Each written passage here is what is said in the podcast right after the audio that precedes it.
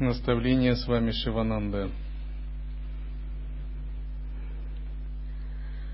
Победа над миром при помощи победы над мыслями. Контролируйте мысли или санкальпы. Избегайте фантазий и грез.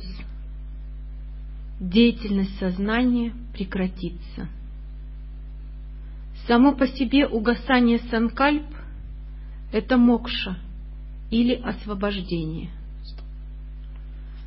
Сама наша жизнь – это результат плохой санкальпы, неправильной санкальпы.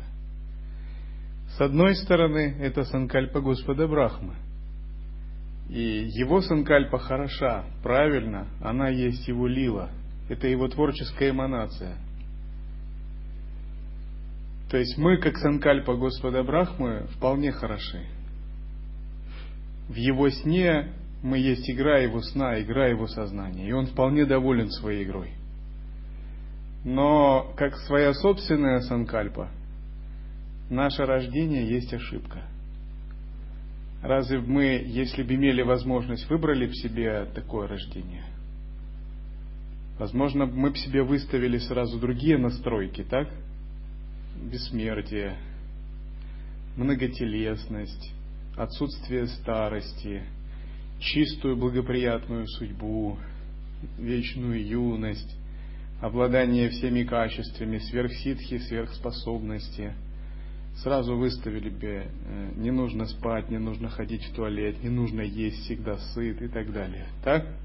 Все ограничения мы убрали, выставили бы себе правильные настройки, если бы мы сами решали это. Но наша санкальпа – это как бы ошибка.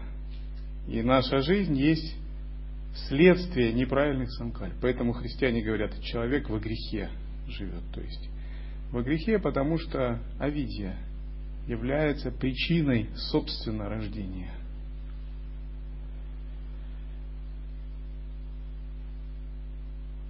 И когда мы лишаем свою карму вот этой силы, инерции предыдущих санкальп, которые заставили нас воплотиться, то следующей жизни больше не будет. Или она будет только в магических мирах, в чистых странах, в божественных мирах. Человек, который очистил свое сознание, он может быть освобожденным при жизни. Почему? Хотя у него и тело человека, и он ведет себя как человек, но если его ум чист, то это его последняя жизнь в сансаре. Его нечистые санкальпы стерты абхьяса и тапасом. Он больше не родится как человек, родится как божество, достигнув начального освобождения. Например, родиться в чистых странах или в мирах богов, откуда сможет подниматься еще выше. Его ум в промежуточном состоянии больше не создаст физическое тело, не войдет в чрево.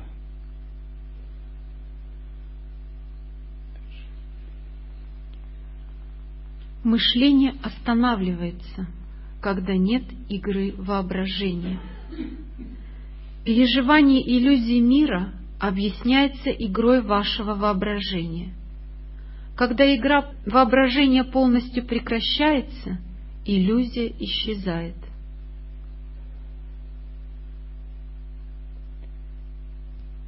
Мы руководствуемся теорией Васиртхи, называемой Пратибимбавада. Пратибимбавада означает закон отражений, учение о том, что весь мир есть отражение сознания. Есть схожие буддийские теории Мадхьямика Прасангика, Читтаматра. При этом между ними есть различия. Мадхьямика постоянно критикует Читтаматру, считая, что она выше. Мадхьямика является официальной идеологией тибетского буддизма. Читтаматра является более древней философией. Читтаматра говорит, что весь мир есть только ум. А Мадхьямика говорит, нет.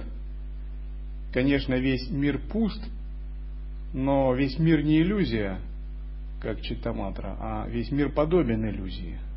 И в этом разница. Учение Васиштхи про Тибимбавада сложнее, на мой взгляд, чем Читтаматра и чем Мадхимика. Учение Васиштхи говорит о нелинейности мира. О том, что в зависимости от того, какой уровень у вас сознания, можно сказать, что мир иллюзорен, или что он подобен иллюзии, или что он един с умом. Все зависит от того, в каком статусе сознания вы находитесь. То есть Мадхьямика, она предполагает некую концептуальную модель, где говорится, будто бы у всех людей одинаковое сознание, или читтаматра. Пратибимбавада учитывает субъектное сознание. Она говорит, если вы Господь Брахма, вы можете сказать, мир полностью иллюзорен. А если вы человек, вы можете сказать, мир подобен иллюзии. Подобен иллюзии, иллюзорен не одно и то же. Подобен иллюзии означает, что все субъекты пустотны, но на субстанциональном уровне, а на функциональном уровне они действуют. То есть вы можете говорить сколько угодно, что мир подобен иллюзии, но вы, если вы заденете косяк головой, вы это почувствуете. А если вы Господь Брахма, то вы можете говорить, что мир не подобен иллюзии, а точно он иллюзия. Потому что вся Вселенная есть производная вашего сознания. Таким образом, Пратибимба говорит, что мир является отражением вашего сознания. То, насколько ваше сознание глубоко и сильно, таковы взаимодействия вас с миром.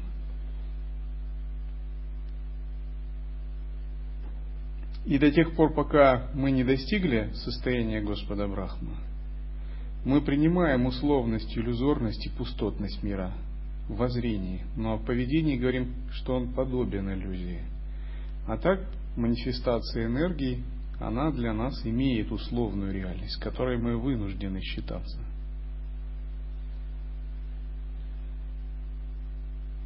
И в этой реальности сознание как бы выражает санкальпы, а через некоторое время энергии подстраивается под это сознание. Сознание как луч, который скользит по вариантам реальности. А во Вселенной, как внутри гигантского яблока, высвечиваются те или иные варианты. Сознание подобно червю, который ползет в яблоке, создавая различные ходы или тоннели – Куда он повернет это сознание, те варианты реальности и высвечиваются. Высвечивание вариантов означает, что Вселенная неоднородна, а представляет собой каскад реальностей, которые в каждое мгновение существуют в данный момент. Когда люди говорят «такова воля Бога» или «такова моя судьба», они сами не знают, что они говорят – Потому что, во-первых, им свою волю Бог лично не объявлял, так? Это просто традиционный способ говорить, впитанный от воспитания. Что такое судьба? Это тоже неоднозначный сценарий, написанный Брахмой. Как бы, когда Брахма творит Вселенную, считается, что он пишет сценарий этой Вселенной – но этот сценарий не так примитивен и прост, как думают люди. Этот сценарий предполагает большую свободу выбора, он как бы многомерный. И когда мы получаем карту нашей судьбы, то в нем одновременно, представьте, существует 108 реальностей. К примеру. Вы получаете очень широкую карту вашей судьбы.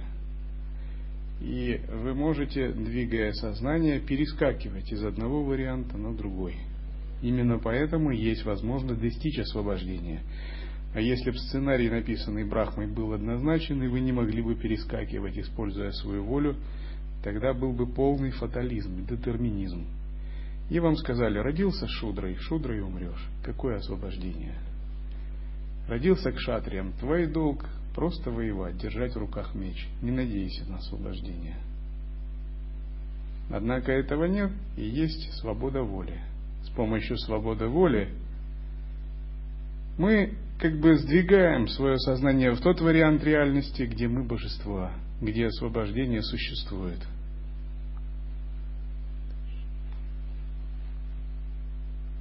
Победа над мыслями – это в действительности победа над всеми ограничениями, слабостью, неведением и смертью.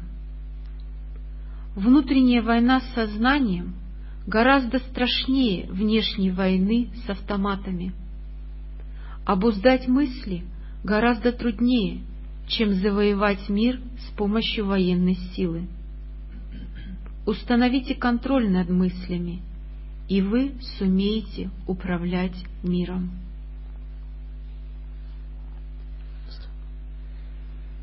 Когда Вишну воплотился как Парашурама, он уничтожил неправедного царя Сахасраджита.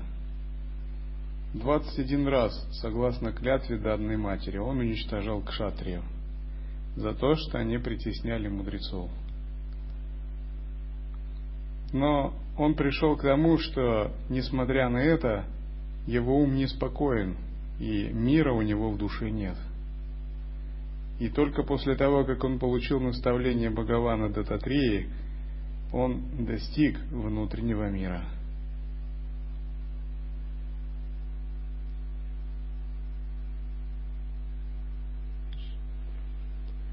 Проложите божественный канал для течения энергии мысли. Мысли обычно непринужденно текут в направлении внешних объектов – Сознание способно очень легко переключаться на мысли о мирских объектах. Это его свабхава. Ментальная сила плавно течет по старым каналам и руслам житейских мыслей. Она ощущает, как ей невероятно сложно думать о Боге. Ментальная сила называется манас шакти – Манас Шакти двигается по каналам ментального тела, называемых Маннаваха Нади. И эту силу оно затем сообщает астральному телу. Астральное тело переплавляет мысли в образы. Вслед за движением Манас Шакти по каналам ментального тела двигаются каналы астрального тела. И сразу же разворачиваются различные образы. И когда мы входим в мир тонкого тела, мы понимаем, что это такой целый океан различных хаотичных образов, откликающихся на наше мышление. И очень важно в связи с этим разбираться, какие образы есть у меня в душе, что я рисую в своей душе каждый день и каждую секунду, какие я создаю отпечатки – какие образы я пестую, какие отсекаю и отвергаю. Вначале мы не понимаем, что наше подсознание работает на уровне образов. И как бы визуализация, отпечатки происходят помимо нашей сознательной воли. Потом мы можем распознавать, что мысль очень быстро творит образы и начинаем аккуратно относиться к визуализации –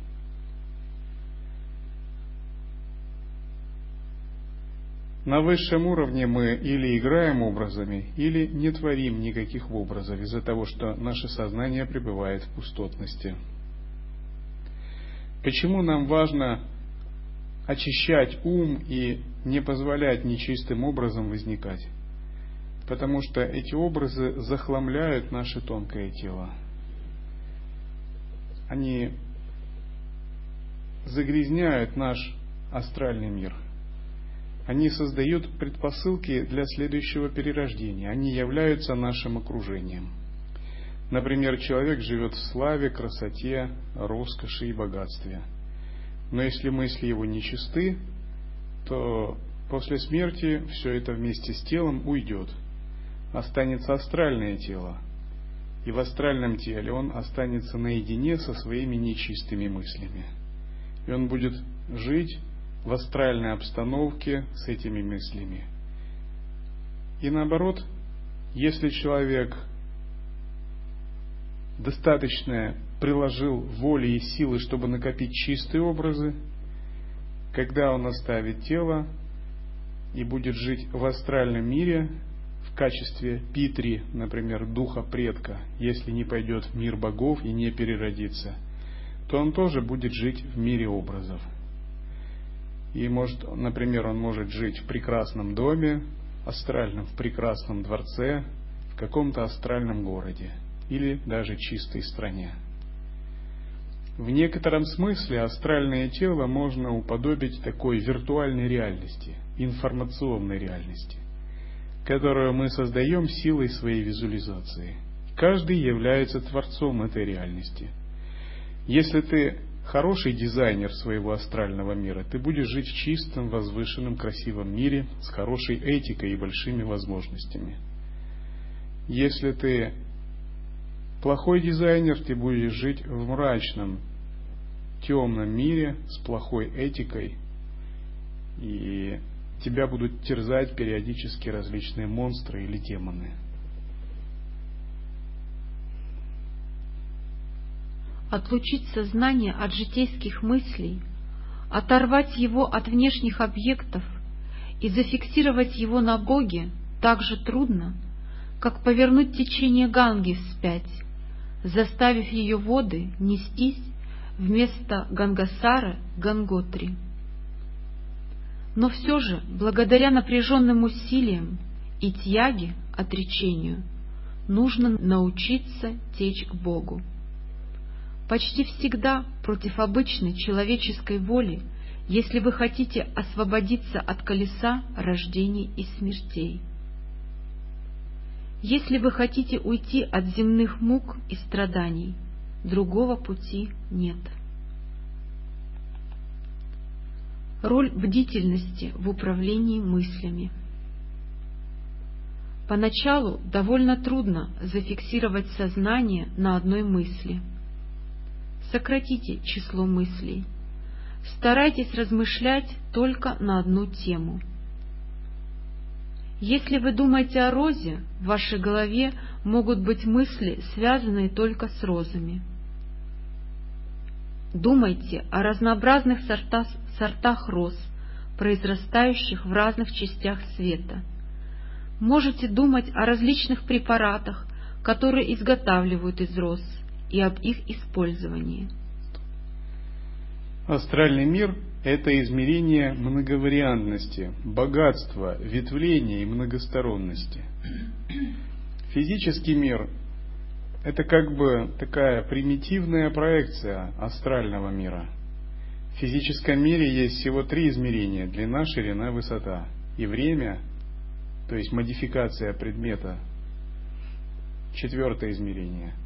В астральном мире есть гораздо больше измерений – астральный мир – это такая мультиреальность.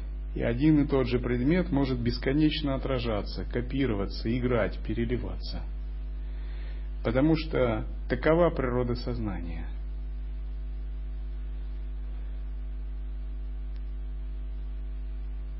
Например, если в этом грубом мире микрофон представляет собой некое твердое тело в трех измерениях, объем – и четвертое измерение – это время измери... изменения микрофона с течением времени. То в астральном мире микрофон отражается в слуховом сознании, зрительном, обонятельном, осязательном. Существует много его различных копий, которые сознание легко копирует в астральном мире. При желании можно так сконцентрироваться, что из этих копий будет создана целая Вселенная – из каждого объекта можно создать целую Вселенную. Иногда, когда я смотрю на какой-либо предмет, если я на нем сильно сосредотачиваюсь, у меня сразу количество этих предметов увеличивается. До миллиарда, десяти миллиардов, множество, невероятного множества. Так, словно бы вы копируете, копируете, копируете, пока все не покроет этим.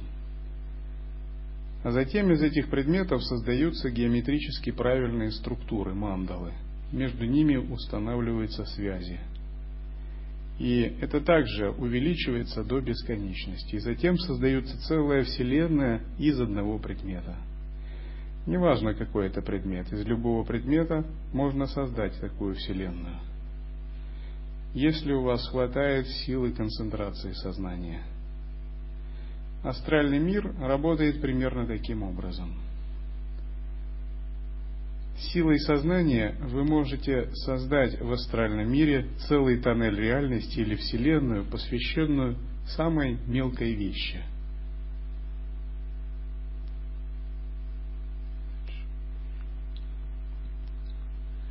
Вы можете позволить сознанию переключиться на мысли о других цветах, но не о фруктах или овощах.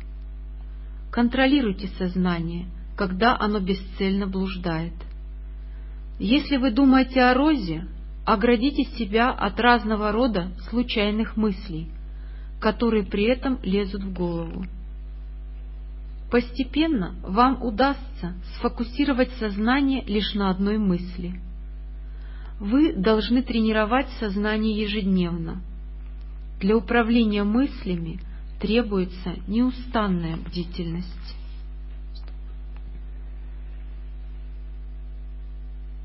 В учении раджа-йоги важна концентрация, однонаправленность и самьяма.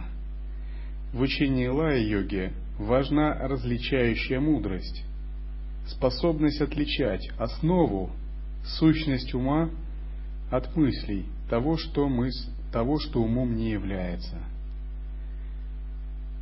Ум уподобляется океану, мысли уподобляются волнам. Или ум уподобляется озеру, а мысли уподобляются рыбам, которые выскакивают из озера, а затем снова ныряют обратно. С помощью различающей мудрости надо отделять от океан от волн и озера от рыб, которые выскакивают. Ум, сущностная основа ума, уподобляется зеркалу. Мысли уподобляются отражением в зеркале. Зеркало никогда не запятнывается отражениями. В зеркале может отразиться Будда, собака, свинья, небо. Но зеркало не теряет своей сущностной природы. Оно не запятнывается и не устает. С помощью различающей мудрости, если мы можем различать мысли и зеркало как отражающую поверхность, у нас появляется четкое понимание того, что отражения не имеют никакой сущности. Сущность имеет только зеркало. Если раньше мы не видели зеркало и не понимали его природу, то мы сильно обращали внимание на отражение, а зеркало не замечали. Из-за этого мы блуждали в лабиринтах отражений, мы путались. И мы считали отражениями чем-то настоящим. Как собака, которая, увидев в зеркале другую собаку, отражение начинало лаять. Но она лаяла на саму себя – потому что она не понимала истинную природу отражения, о том, что отражения нереальны. Когда же мы обнаруживаем нереальность отражений, мы обнаруживаем поверхность зеркала. Обнаружение поверхности зеркала в стадии 16 кала – это или передача, или зачатие. То есть зачатие означает, вы хорошо увидели поверхность зеркала, вы не сомневаетесь теперь. Может быть, вы не пребываете в ней постоянно, но вы увидели и поняли, что отражение не, не обладает субстанцией, а единственная реальность – это зеркало. И задачей теперь является пребывать в зеркале, а на отражение не обращать внимания –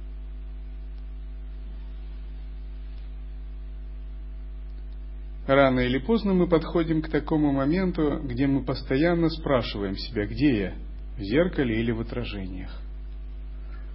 Если я забываю про, зел, про зеркало, значит я снова запутался в отражениях, значит я снова поверил в отражение. Значит я сбит с толку этой сансарой. Я иду по пути сансары. А если я в зеркале, и отражения меня не сбивают с толку, значит я освобождаюсь, иду по пути нирваны. Я сам освобождаюсь. То есть самоосвобождение означает я освобождаюсь посредством чистого зеркала основы своего ума. И в этом нет никаких сомнений. И когда я сам освобождаюсь, непрерывно пребывая в зеркале, это именует вынашивание. Не просто надо вынашивать это состояние, потому что отражений много, очень много, и они не прекращаются, но мне надо утвердиться в состоянии зеркала. Как говорил один святой, некоторые вынашивают естественное состояние, некоторые вынашивают собственные клеши. Каждый родит то, что он вынашивает.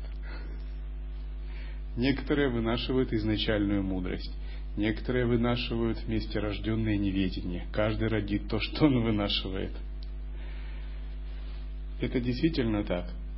От того, что вы вынашиваете, то и произойдет. Кто-то реализует восьмую ступень рождения, кто-то реализует последствия своих омрачений. И очень важно быть тем, кто реализует э, рождение бессмертного осознавания.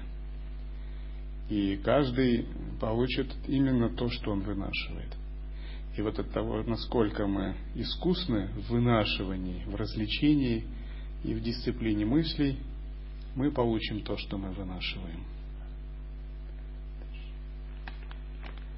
Наблюдайте за своими мыслями и одухотворяйте их. Наблюдайте за мыслями, управляйте мыслями, станьте свидетелем собственных мыслей. Поднимитесь над мыслями и погрузитесь в чистое сознание, где отсутствует всякая мысль. Тонкие впечатления, тенденции, желания и страсти – лежащие в глубинах подсознания, оказывают колоссальный эффект на вашу сознательную жизнь. Они должны быть очищены и облагорожены. Итак, все, что мы делаем, это очищаем и облагораживаем наши тонкие тенденции – Грубые тенденции очищаются предварительным воспитанием, но на то, чтобы очистить тонкие тенденции, уходит очень много времени. Вновь и вновь мы должны заглядывать внутрь себя, раскаиваться, очищаться, восстанавливать внутренние самаи, делать себе выговор за неправильный ход мыслей, замечать проявление своего мышления или своего эгоизма или своих клеш и вновь и вновь это восстанавливать. Вновь и вновь мы должны призывать благословения святых и так многократно, пока эти тонкие тенденции также не усмирятся. По мере того, как открывается наше сущностное сознание, процесс становится все более внутренним – если вначале мы раскаиваемся посредством слов, визуализации и простираний, или пересматриваем свою внутреннюю сущность, то когда мы открыли зеркало природы ума, это раскаяние и очищение происходит более естественно. Без слов, без простираний, просто обнаружением естественной чистой природы. Вот когда мы, пребывая во внемысленном состоянии, остаемся бдительными и осознающими, возникает естественная, чистая, сверкающая чистота.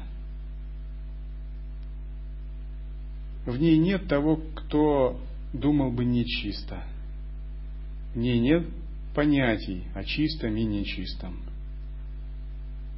В ней нет того, кто бы оценивал это мышление. Нет субъекта, объекта, качеств, звуков или восприятий она нагая в том смысле, что она не одета ни во что, ни в мысли, ни в образы. Поэтому ее называют еще обнаженное осознавание. Но осознавание существует. Нет того, кто мог бы сказать, что оно существует или не существует. Нет того, кто мог бы сказать, я осознаю это. Оно просто существует само по себе – и когда мы пребываем вот в таком осознавании, это является наивысшим видом раскаяния, очищения. И это истинное самоосвобождение. Это пребывание в пустотной сущности сознания. Понемногу привыкая и утверждаясь такой пустотной сущности сознания, мы делаем его сильным и как бы вводим все глубже и глубже – и вначале такая пустотная сущность сознания, она на языке больше. То есть мы это поняли умом как-то, можем сформулировать, но это не наша сущность. Потом она проникает в мысли, и это уже наша ментальная основа. И мы чувствуем, что мы уже начали так мыслить. Это уже уровень шравана или даже глубже. Но когда мы глубже пойдем, мы увидим, что наше астральное тело еще так не научилось мыслить. Допустим, наяву мы можем сказать, нет того, кто думает, нет того, кто переживает, нет переживаемых объектов. И просто погрузиться в осознанность. То во сне мы такого не можем сказать. Если мы видим кого-либо во сне или что-либо, мы начинаем реагировать также привычно. То есть осознанности еще нет. А затем, когда мы длительное время с разных сторон переживаем это состояние, оно нам становится родным, как, же как бы нашей непрерывной сущностью. Тогда и во сне мы можем пребывать в этом же сознании. Различные энергии приходят к нам, сталкиваются с нашим осознаванием и растворяются. Различные ситуации нам навязываются в сновидениях – но мы видим это просто энергии, смыслы и не поддаемся. Оставаясь в присутствии, они просто рассеиваются. Один человек делал так, что в сновидениях видел множество людей и думал, использовал метод Атмавичару.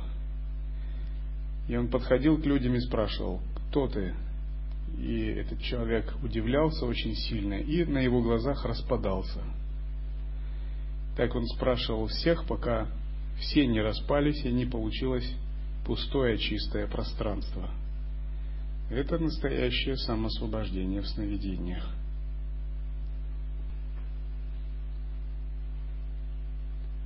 Им нужно придавать духовный характер. Слушайте то, что благоприятно – Думайте о благоприятном, говорите о благоприятном, медитируйте на благоприятное. На относительном уровне следует тщательно выбирать объекты для разговоров, для мышления и прочего. На уровне поведения. Но на уровне воззрения лучше вообще даже не разделять на приятное, неприятное или приятное. Как некоторые учителя говорят, бей их обоих, Мару и Будду – то есть не в том смысле, что надо бить Будду, а надо бить концепции о Маре и о Будде одинаково, потому что и то, и другое – это иллюзорные концепции. Лучше будет, если мы вообще освободим свой ум от всяких связывающих концепций и позволим своему сознанию пребывать в естественной, чистой, сверкающей осознанности. Потому что мысли о Маре нечисты, но и мысли о Будде тоже нечисты. Почему мысли о Будде нечисты? Потому что само мышление – это уже факт обусловленности. О Будде нельзя думать.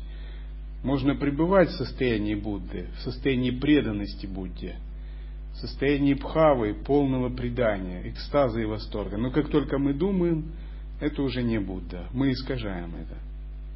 Как только мы думаем о Дататрия, это уже тоже ментальное представление о Дататрии. Но когда мы в обнаженном осознавании сливаемся с дататреей, то уже мы сами, мы сами являемся дататреей.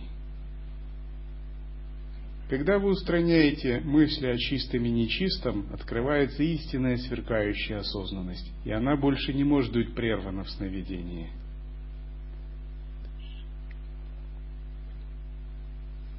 Понимайте, что благоприятно, и познавайте то, что благоприятно – Страх, сильная антипатия, затаенная ненависть, предубеждение, нетерпимость, гнев, похоть мешают деятельности подсознательного разума. В подсознании есть как верхние этажи, так и нижние. В подсознании есть как красивые дворцы, хоромы, терема, но также есть жуткие мрачные пещеры, какие-то шахты, населенные монстрами, и подвалы. То есть это нижние границы подсознания. И когда мы туда проникаем, важно зародить чистую осознанность и на все этажи подсознания, чтобы эта чистая осознанность проникла. Тогда вам не будут страшны ады. Даже проявившись в гневном теле в мире ада вы станете спасителем, тем, кто высвобождает души из адов силой одного сострадания. Сверкание вашего ума будет так сильно, что клеши других людей будут просто на глазах у них отваливаться и будет проявляться их чистая сущность. Все это будет потому, что у вас не будет двойственных представлений.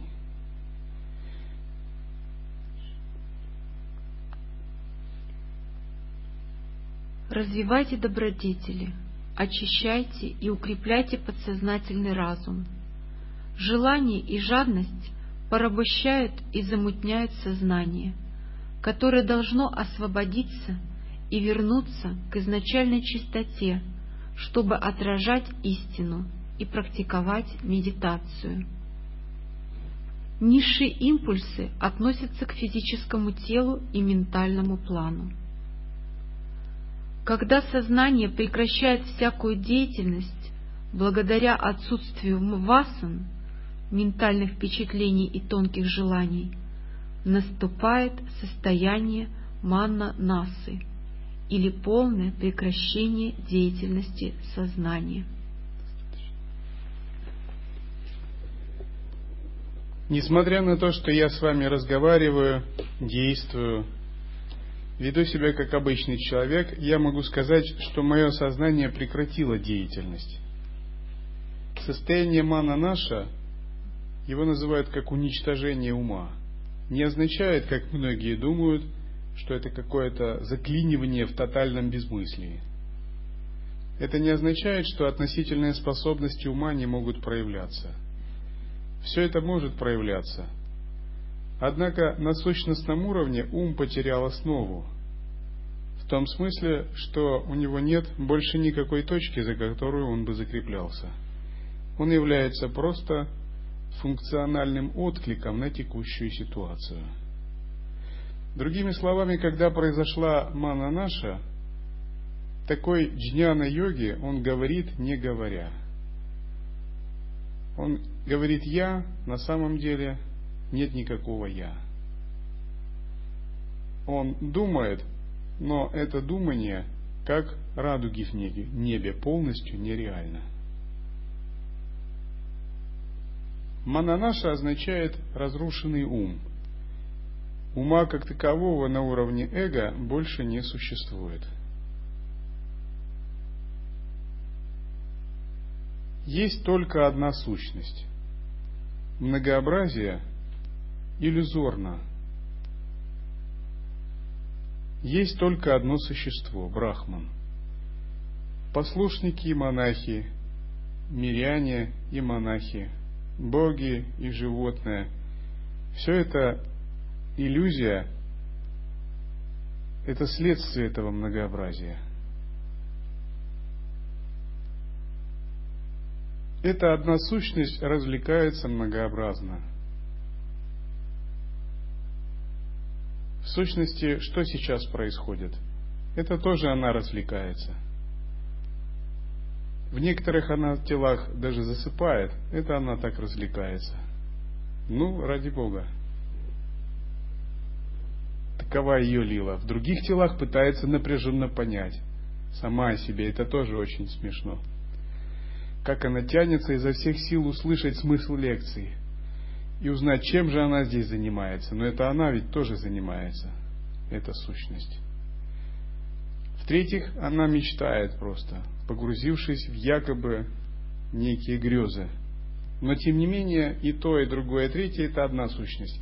Есть также, где она страдает – то есть она мечтает, воображает себя страдающим, каким-то запутанным, ограниченным.